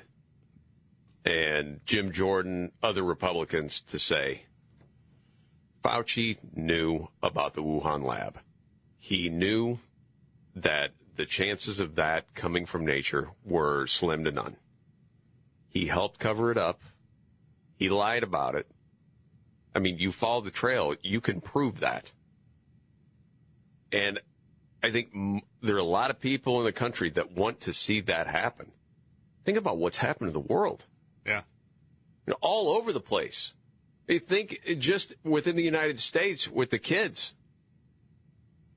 I mean, you see more and more studies coming out, and people are being outspoken. Um, the Pediatrics Association talking about it, it'll be years before we know the kind of damage that we've done to our kids because of this. We're getting some pretty early indicators, though. We are. Yeah. That's disastrous. Absolutely. And and we don't even look at how this all happened, let alone start it again. And Fauci's still asking for money to do more research. It's just crazy to me. Well, he's making a pile of money. But yes. And making even more money because he's trying to keep up with inflation right now. It's hard. oh my that 310000 doesn't go as far as it used to right, now. Well, and they're also looking at investments. Yeah. One of those things. You know, for a while, I think, and you even said at the time, and I was starting to buy in, that when it came out, that as far as the different research that Fauci had been a part of, what he did to the dogs, the beagles. Oh, yeah. That that was going to be the end of it. Well, that's always the thing, right? But nothing happened. Why is that? Well, well, we got hamsters involved now. Is that right? Yeah, but before we get to that, why didn't something happen with the dogs? I don't know. I I, I, Well, I mean, should have been. He's a, he's a dog killer, you know. But it never came out. I mean, it's ruined many a career. If legacy media doesn't cover it, it's almost like it didn't happen for a good part of the country. He's basically if Michael Vick were a doctor. Well, if you want to take it to, to the 2022 equivalent, Michael Vick was black. Right. That's true. Yeah, they just didn't pay attention to that story. Now, when you mentioned the hamsters, that I don't think that is Fauci. That's Hong Kong. Oh yeah. Yeah, but Because there's probably there were- some money from the Fauci going there too. Who Well, knows? there was 11 hamsters, if you didn't hear the story, in Hong Kong that tested positive for COVID. So they put down 2,000 hamsters. Yeah, yeah. I mean, my gosh. You're in Hong Kong. You finally got the hamster you wanted. They round them up and. We got no food. We got no jobs. Our pets' heads are falling off. I couldn't resist. Now- Kills now- me every time. Now, is this a Look at situation? Robbins. I knew it. I knew it'd get him. Every time he hears it, he's dying laughing. It's, it's the craziest line. You know, the great thing about comedy is sometimes when you don't expect it and it happens, that's the best. I never saw that line coming when I heard it the first time. I know. Still makes me laugh. I know. Our pets' heads are falling off. Where'd that come from? That's so great. Well, that was the little Tweety bird, wasn't it? In Dumb and Dumber. I think they're going to dig th this whole grave for these hamsters. They're going to dump them in there and they're going to regenerate as like 12 foot killing machines. The By the way, Hong Kong officials gerbils there- have risen. Yeah, God. They're warning the pet owners there avoid kissing the hamsters. Is that a thing? I didn't know that was a Oh, thing. Sounds like kiss a their euphemism pets. for something. Uh, please don't go down that road. oh boy, Richard Gere. Oh, stop it. Oh, God. I didn't say anything. I just. Oh, no. Our pets' heads are We'll just stay there. Well, you know what? I think I think Fauci probably did have something to do with it because he looks at something that people love and enjoy and says, "We must destroy it." I don't care if it's bagels or hamsters or lollipops; they must go away. Yeah, he's joyless. Yes. Okay. Moving on. Other things out there today. Um, well, should we get into this now as far as DeSantis and Trump? Because people are already talking about there's going to be a skirmish here. That Trump is going to go after DeSantis because they're go they're both going to run for president in 24. And the latest on this is DeSantis is not going to bend the knee to Trump. And you probably heard the story that Trump is saying, at least to his associates, and you don't know this for sure. I mean, I wouldn't doubt it if it's true, that DeSantis is, you know, boring, um, gutless, you know, is not really the guy, no personality. I mean, that's just what's being talked about now. If he goes both barrels at him, you know, who knows how ugly that could get. Very. Yes. Is this something that you fear happening? What's your thought when you hear that story? Um, I, a little bit worried just because Ron DeSantis is somebody who is an up and comer, obviously on the national stage, Yeah. and it's hard for people to recover after Trump lays into them. And Oh, so yeah. that is something that maybe he could do it. Maybe he could be like the one who who did it, but you never know. I'm trying to think. Someone that really got taken apart, that still maintained and is still somewhat of a rising star. Not just from Trump, but in history, because there's got to be somebody, right? Takes a beating and then they come back. Mm-hmm. But I don't know if anyone ever took the beating like Trump will give. No. I mean, Marco Rubio, has he ever really been the same? No. Wow. I mean, Ted Cruz has he been the same? I know that he gets out there a lot, but I mean the the Trump thing completely rocked his world. Yes. Well, I mean, John Kasich. Oh, Oh, my gosh. gosh. I don't even know if that guy was an up and comer. That's true. It's funny you mentioned Rubio. I saw something he said the other night, and I'm like, is he still around? Yeah, I mean, it's just not the big newsmaker. Yeah, but he was, man. He, he- was like the guy for a while. Yes, Yeah. absolutely. So I'm not sure that's that's what I worry about because the one thing, and it, dude, this isn't a poll. This is just talking to people. most people feel like DeSantis would have a much better chance in the actual election. Now, as far as the primary, probably not. Trump would probably win. But they think DeSantis would have a better chance beating whoever the Democrat is going to be.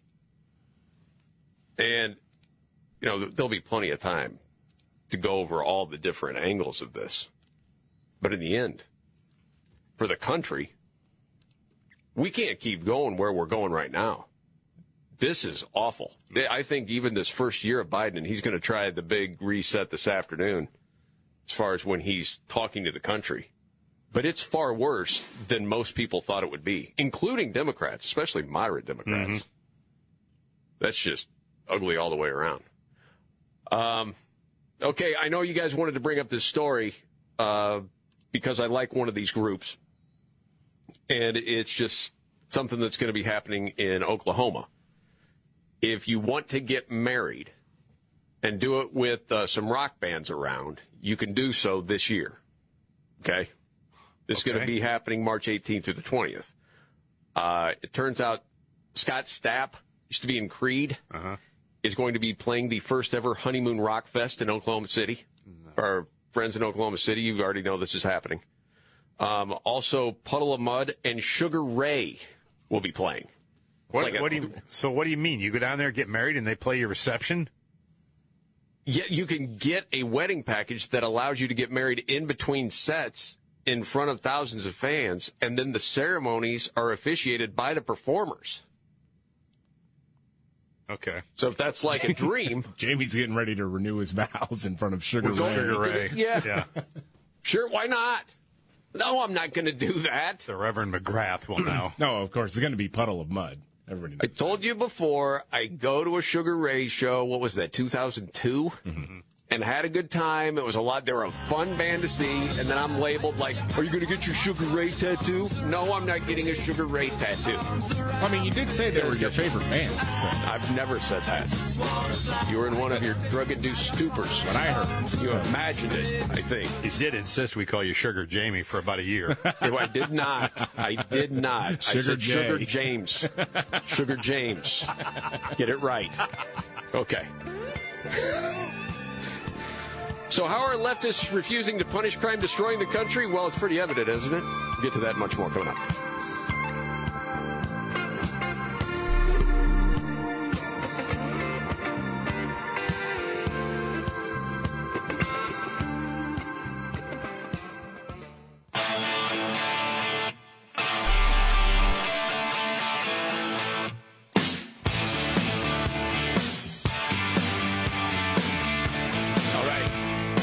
Van Camp and Robbins Show.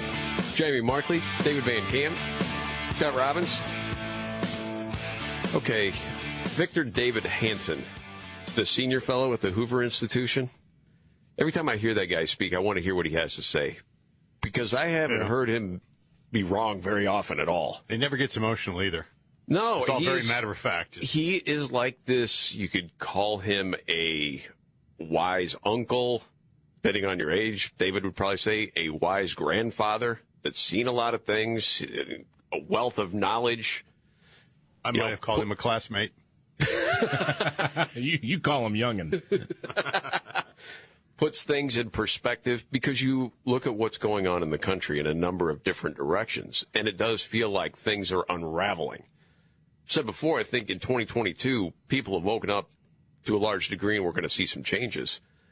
But just, you know, on what we've seen so far this year, you know, people fighting with one another, the images, the train tracks outside of LA, where you have this huge homeless population just basically robbing a train mm-hmm.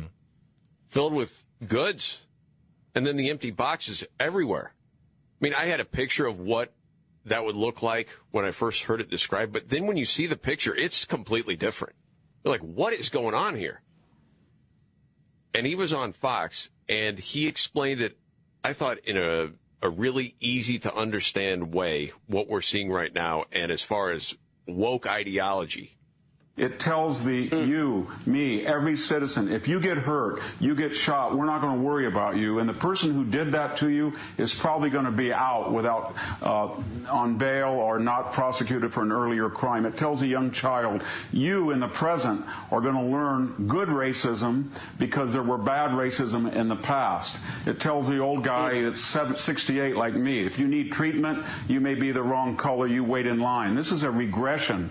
It's a very evil idea ideology because it's cruel. It's mean spirited. And we haven't talked about that, but that's what it is. And it won't end if people start identifying it like that. It's a stupid, mean spirited ideology. It's anti humanistic. I hadn't heard it put quite like that before, which I thought was really good. Um, if we got just a minute, I'll play another clip of what he said. Sure. Talking about that train, and he said, you know, it's like a regression. Back to the 1880s, Western Old West train robberies, and we're going back to 1970s crime, as we saw in New York, or 1980s inflation, or foreign policy in the mid 70s uh, when we left Vietnam. I think what academics, I don't want to quote them, but they call this systems collapse, where all of a sudden a successful society suddenly doesn't follow its tradition and rules.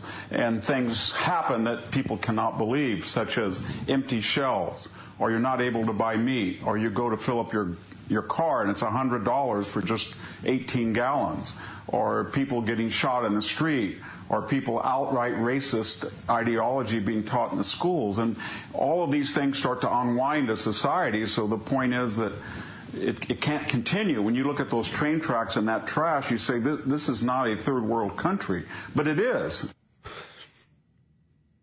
Yeah. Well said. Yeah. I mean, some of that video last night was unbelievable. You think about that. What if you're the mayor of that town? Yeah. What if you're the governor of that state, let alone the president of the country that has that going on?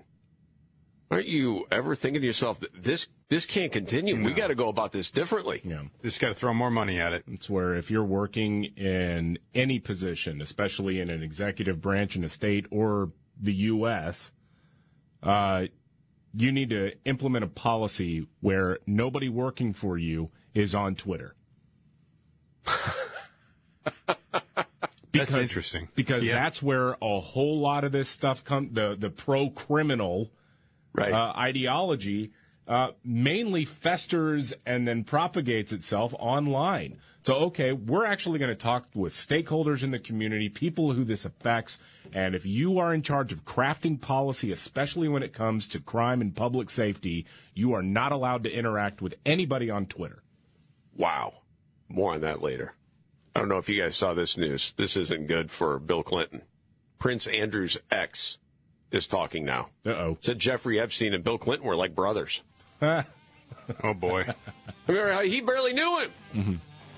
Oh, Philanthropic. Man, that's it. Oh, my wow. God. All right, news update and Scott Robbins' big three stories of the day, the trifecta, coming up next.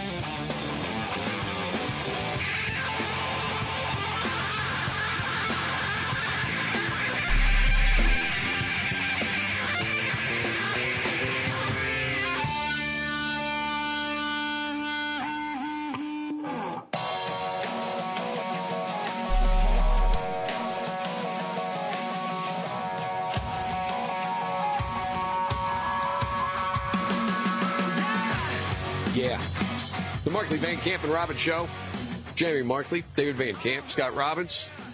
Before we get to the trifecta with Scott Robbins, I don't know if you saw the story about Facebook patenting new technology for an authentic robot eye. No.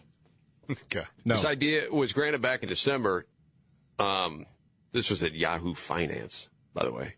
Uh, would let Facebook build a high performing and realistic eyeball that would be like an animatronic device to track humans' eye movements. No. So where you're looking, it knows wh- exactly where you're looking. No. Hmm. They say it's used in digital ads to detect what people look at as well as by, well, Facebook's parent company, Meta, and their virtual reality applications. They said it could make it easier to load virtual items in a VR environment, only generating items that the user is looking at.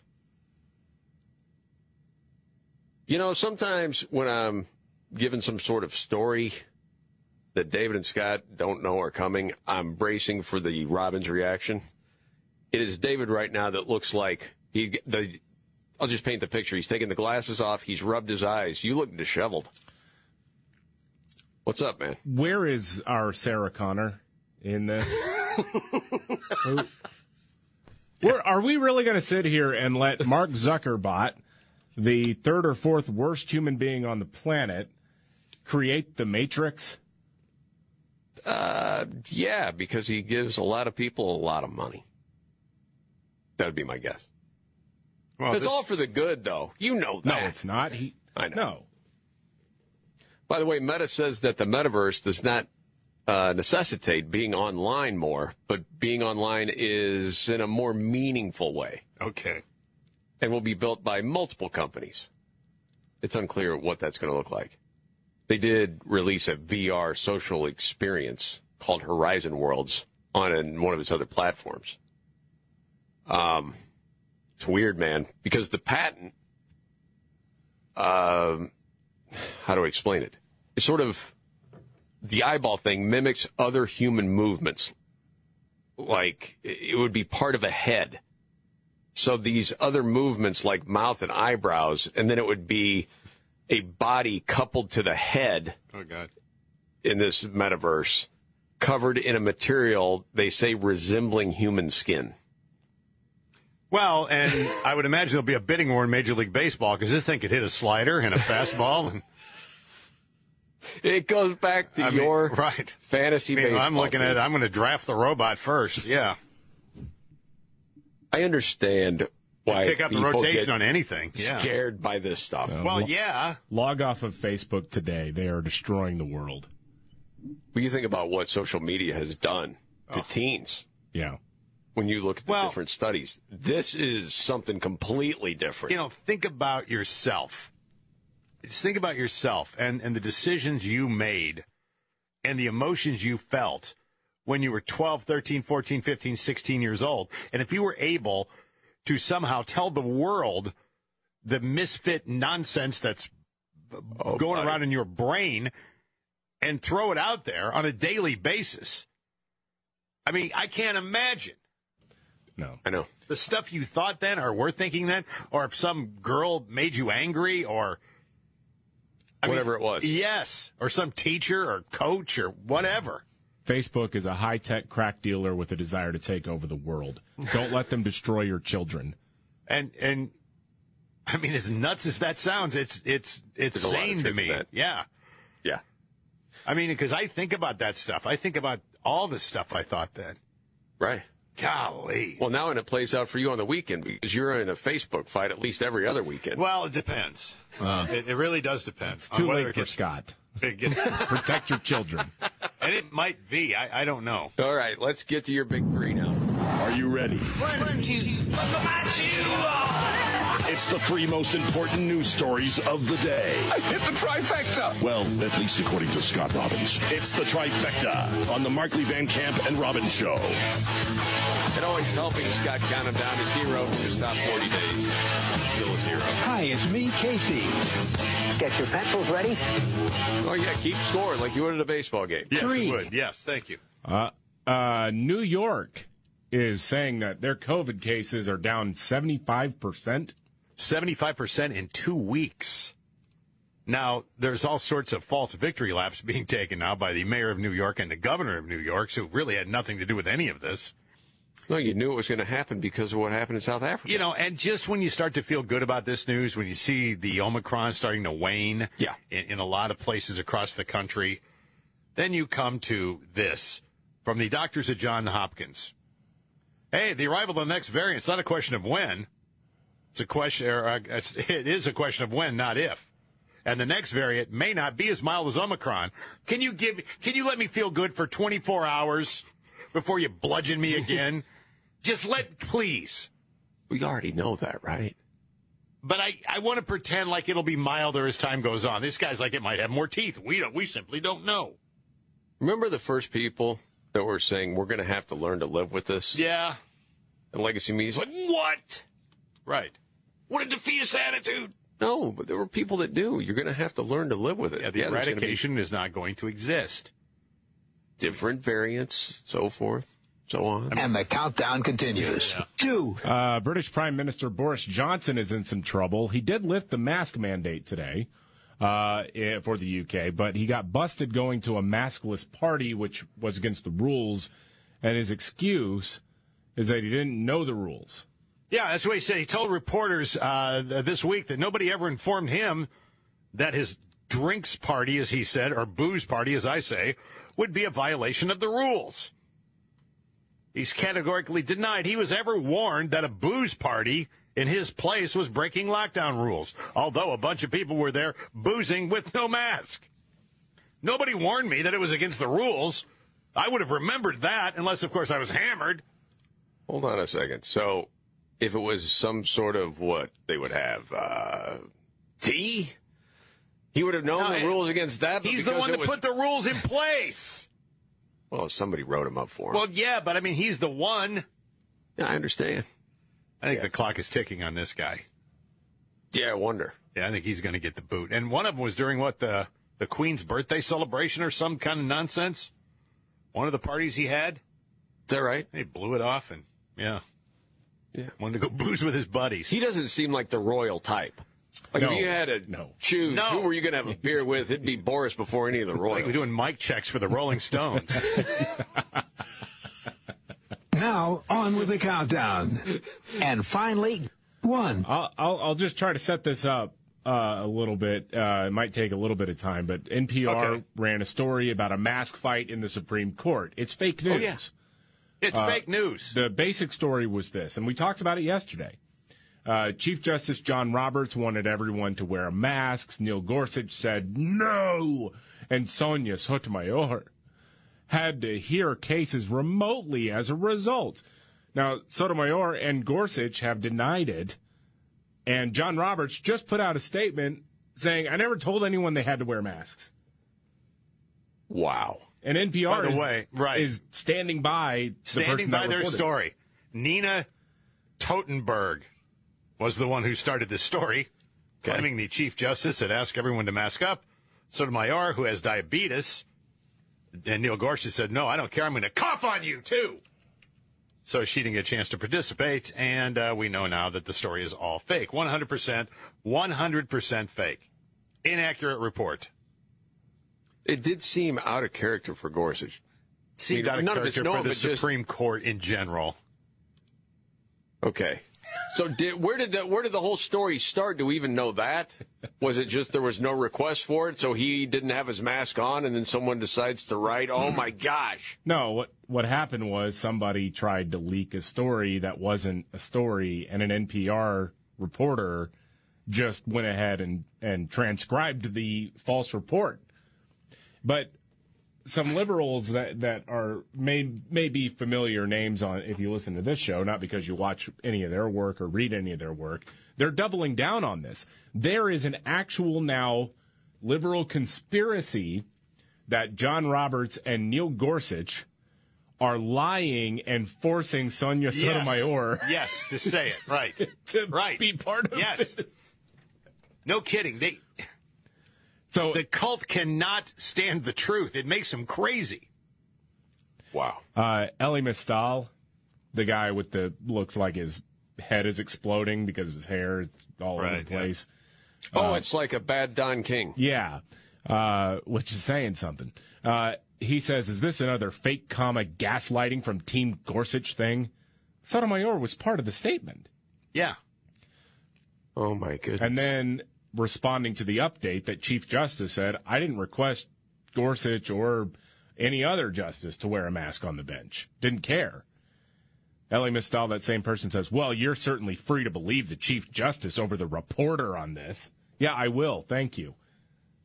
In that case, I mean, if it was Sotomayor, I don't know because, well, she gives a lot of misinformation, as we found out within the last couple of weeks. Remember? We have over 100,000 children, which we've never had before, in, in serious condition, and uh, many on ventilators. Think about that. With the crackdown on misinformation when it comes to all things COVID, that's a Supreme Court justice giving fake news. Yeah, but you heard the excuse. Her What numbers ex- were off, but it's basically true. Right. Golly. No, that no. Seriously. I know. Is basically true now counts. That's insane. That's like picking one up on the golf course. You don't have to actually make it. You can just pick it up. Dude, that's a 27 foot gimme. Well, it is a gimme. Well, it depends on who you're playing with, yeah. Oh, my God. And there you have it. Oh, Unbelievable. Thanks, Casey. All Appreciate right, it, buddy. Nimrod's in the news coming up and a news update. Thank you. Welcome. Goodbye. Bye.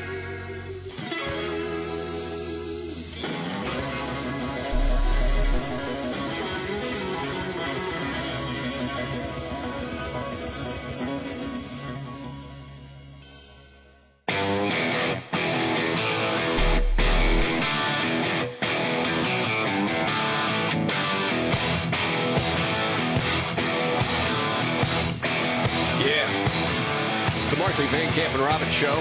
Jerry Markley, David Van Camp, Scott Robbins. David, you have a request of Mr. Robbins. I do. Well, I, I, I want I want to see if he, if he's sharing fake news or not, or Uh, well, I'm, what's I mean, going this on. is this is on a couple of sites, but what's happening with this free COVID nineteen test? Yeah, because you can order it, right? Yeah, and Yeah. They, this thing comes up and says residential households in the U.S. can order one set of four free at-home test from USPS.com. Here's what you need to know about your order, and then they have these things you need to know. Number one, limit of one order per residential address. Now, mm-hmm. somehow, somebody who was working on the project should have remembered that some people live in apartment buildings with multiple units in them. So if your neighbor puts down the address and uh, you can't do it, then it's going to tell you at home COVID 19 tests have already been ordered for this address. Our records show that at home COVID 19 tests have already been ordered at this address. We are unable to process duplicate orders for the same address. See, that's why I'm saying you got to sign up because I, I mean, look, that would be a level of incompetence that's hilarious to me, but uh, I don't take one person's word for it. Okay. He's been around this news game for a while, David. He can wants some proof here. You Well, could be the guy, Scott. PJ Media has got the, the thing, and it's under news and politics. It's, the headline is Incompetent Biden Administration's COVID test website face plants on the first day. Now, David, you ordered yours yesterday? Yeah. COVIDtest.gov. We talked about this earlier in the show. Scott, you seemed somewhat hesitant to want to do it. Well, I've got a COVID at home COVID test in my house right now. I'll tell you what, I won't order one for my house. I'll let you do it just to see if it'll show up here. How's that? If you want to go ahead and fill it out So- on the site. I want to test the hypothesis here. Yeah. Okay. Basically, this is what's really happening. If you're listening right now, getting a little confused, David and I both want to see Scott go through the steps to order this. I'm not sure I want to. Because, well, and we should record it and then enjoy it later. Because if we could do some imitations of what might happen, what's this for? Why? What? what? Oh, it kicked me out. It really is pretty easy if the website works for you. What is it again? It is uh, COVID tests, plural, uh, dot gov. Okay. By the way, David, uh, you had the update earlier that there is going to be a vote. And Chuck Schumer is calling for the vote, correct? Yes, to try to see where people stand on killing the filibuster so they can take over elections. They don't have the votes. They don't. It's going to fail. But the strategy, I guess, is to get everybody on the record, which I don't know don't- what that'll accomplish because it, it hurts Democrats more than anybody. Well, it's not like people don't already know it's Joe Manchin, right. Kyrsten Sinema, because they're demonized. I mean, people on the left are saying you don't care about black people, which is insanity, but that's what they're saying. So they want to force the other Democrats to be in an uncomfortable situation. Yeah. How does that? Okay, you're the political animal of any of us, if there is one. What is the strategy there? Honestly, I don't know. Unless you're trying to gear up for a primary challenge for Joe Manchin or Kyrsten Sinema, I'm not sure because Okay. it really there is a much higher risk that somebody who's been kind of keeping their head down for a while is Mm-hmm. going to go ahead and join them as well. I, I don't I don't see it unless you want to get it on the record. So then later this fall, when you lose a ton of seats, you can claim that Republicans rigged it. That's honestly that's what this whole thing is all about. Anyway, they know this stuff is not going to pass. They're Right. priming it to say the only reason we lost is because Republicans stole the election, and suddenly saying that an election was stolen won't be un-American anymore. Got it. Okay, Scott, are you working on this? Yeah, it's, it fills in my street address and it won't let me change it, and the street address is wrong. really? It's got my street address as 123 Main Street, Post Office Box Do one. you do you want to really say that on Wanna- the air? That's not my address. I don't Okay. know whose address it is. Okay. It's not mine. All right, we got to get the Nimrods. What's wrong with you? When the going gets tough, Damn it, this is too hard. the dumb get dumber. All right, Ian. It's Nimrods in the News on the Markley, Van Camp, and Robbins Show. I love the poorly educated. That's a sample. That's a sample. Yeah, for I you. know, but it won't If- let me. It won't let me change it. If you click in the box, you can. I did. The cursor shows up. The cursor shows up. Yeah. Click in the box, and then you start typing, and that one two three Main Street will go away. Okay. I tried to tell you.